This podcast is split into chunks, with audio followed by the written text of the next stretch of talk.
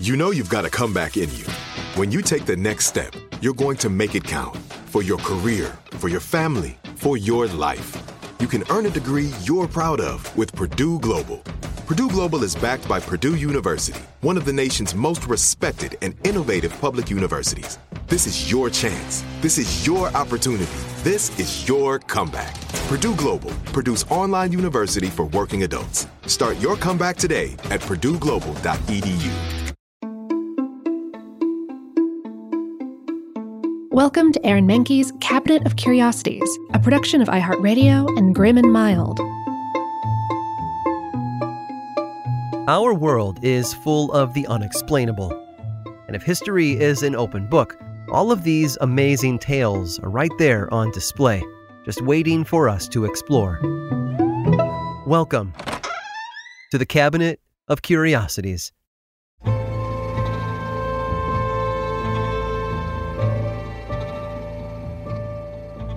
Let's be honest, home ownership can be a mixed blessing. On the one hand, it's a huge milestone in one's life, often feeling like a defining moment of becoming an adult. On the other hand, owning a home means no longer relying on a landlord to fix common issues. Are your cabinets old and chipped? Need your hot water heater replaced? It's all on you now, and it can get expensive. It sounds painful for sure, but remember the word mortgage is Old French, and it literally means death pledge. But home ownership comes with freedom too, especially the freedom to change what you don't like about where you live. And Russ knew that. He hailed from Lexington, Massachusetts, and got his start as a cameraman for Boston Public Television back in the 1960s. While working on Julia Child's series The French Chef, Russ mastered the art of doing more with less. He used a small studio and spare equipment to shoot their episodes in a single take with no room for error. It gave the show an authentic feel and it paved the way for others like it to come. From there, Russ climbed the corporate ladder, going from cameraman to director and then to producer. He was always looking for the next French chef, some educational program with a charismatic host showing the audience how to do everyday things. And he found such a person in Norman. Born in Rhode Island in 1949 but raised in Massachusetts, Norman had gotten a taste of the carpenter's life when he was only nine years old. You see, his father was also a carpenter and taught his son everything he knew. On Christmas Eve of 1958, he invited Norman to join him on a job installing hardwood floors in a client's home. They placed a skill saw upside down on an old milk crate to slice the boards and used cut nails or squared off nails with blunt heads to hold them in place. It was a little old fashioned, but it made for a sturdy floor that would last a lifetime. From then on, Norman was never seen without a hammer or a saw in his hand. He spent his weekends and summers off from school apprenticing under his father and learning the trade. He took shop safety very seriously and adhered religiously to that philosophy of measure twice, cut once. Eventually, Norman struck out on his own, doing jobs all around Massachusetts, including one for television producer Russ.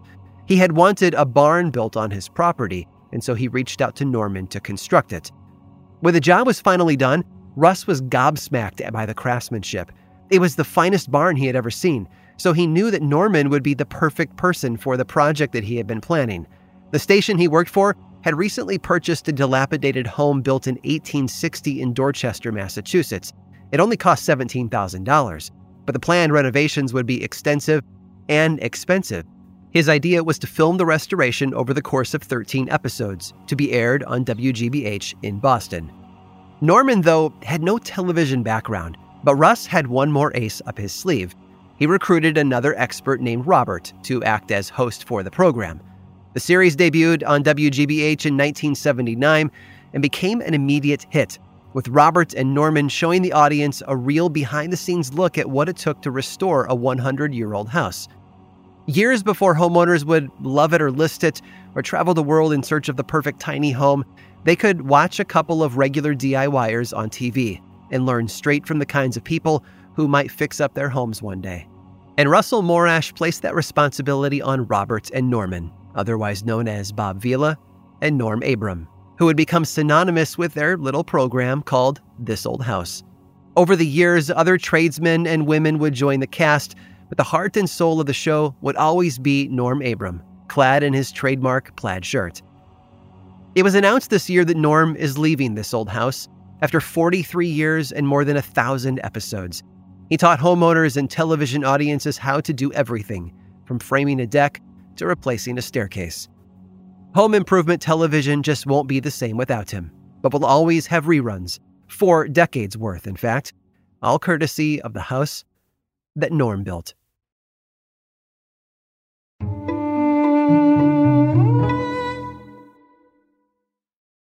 Are you tired of your scented cleaning products smelling and cleaning like meh?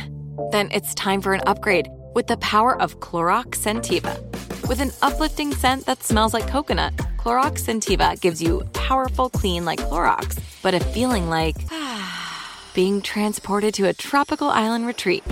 Imagine putting your phone on Do Not Disturb, tuning out all the constant, just the feeling of warm sand in between your toes and a fruity drink in your hand. The ones with the little umbrella. Refresh your home to feel like an all inclusive vacation by getting Clorox Scentiva. Also available in grapefruit and lavender scents at a nearby retail store.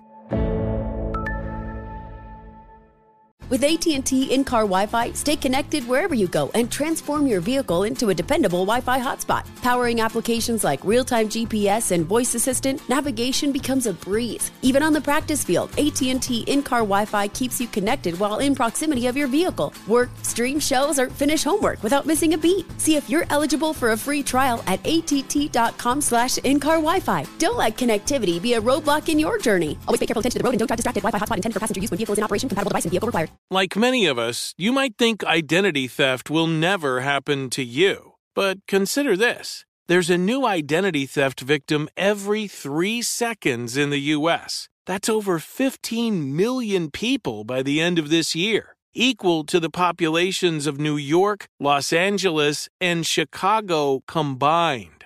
Even worse, identity theft victims often don't even know they're victims.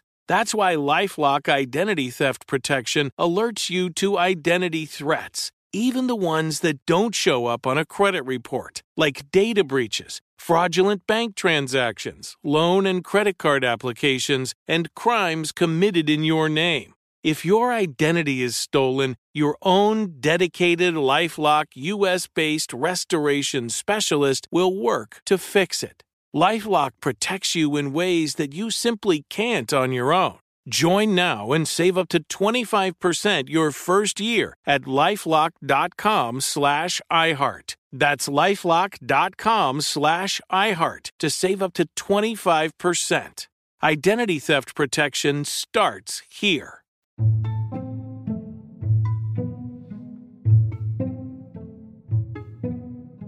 There's a reason people say they don't make them like they used to. In our culture of mass produced and disposable goods, it can be difficult to find something made today that's as strong and long lasting as its equivalent made decades ago.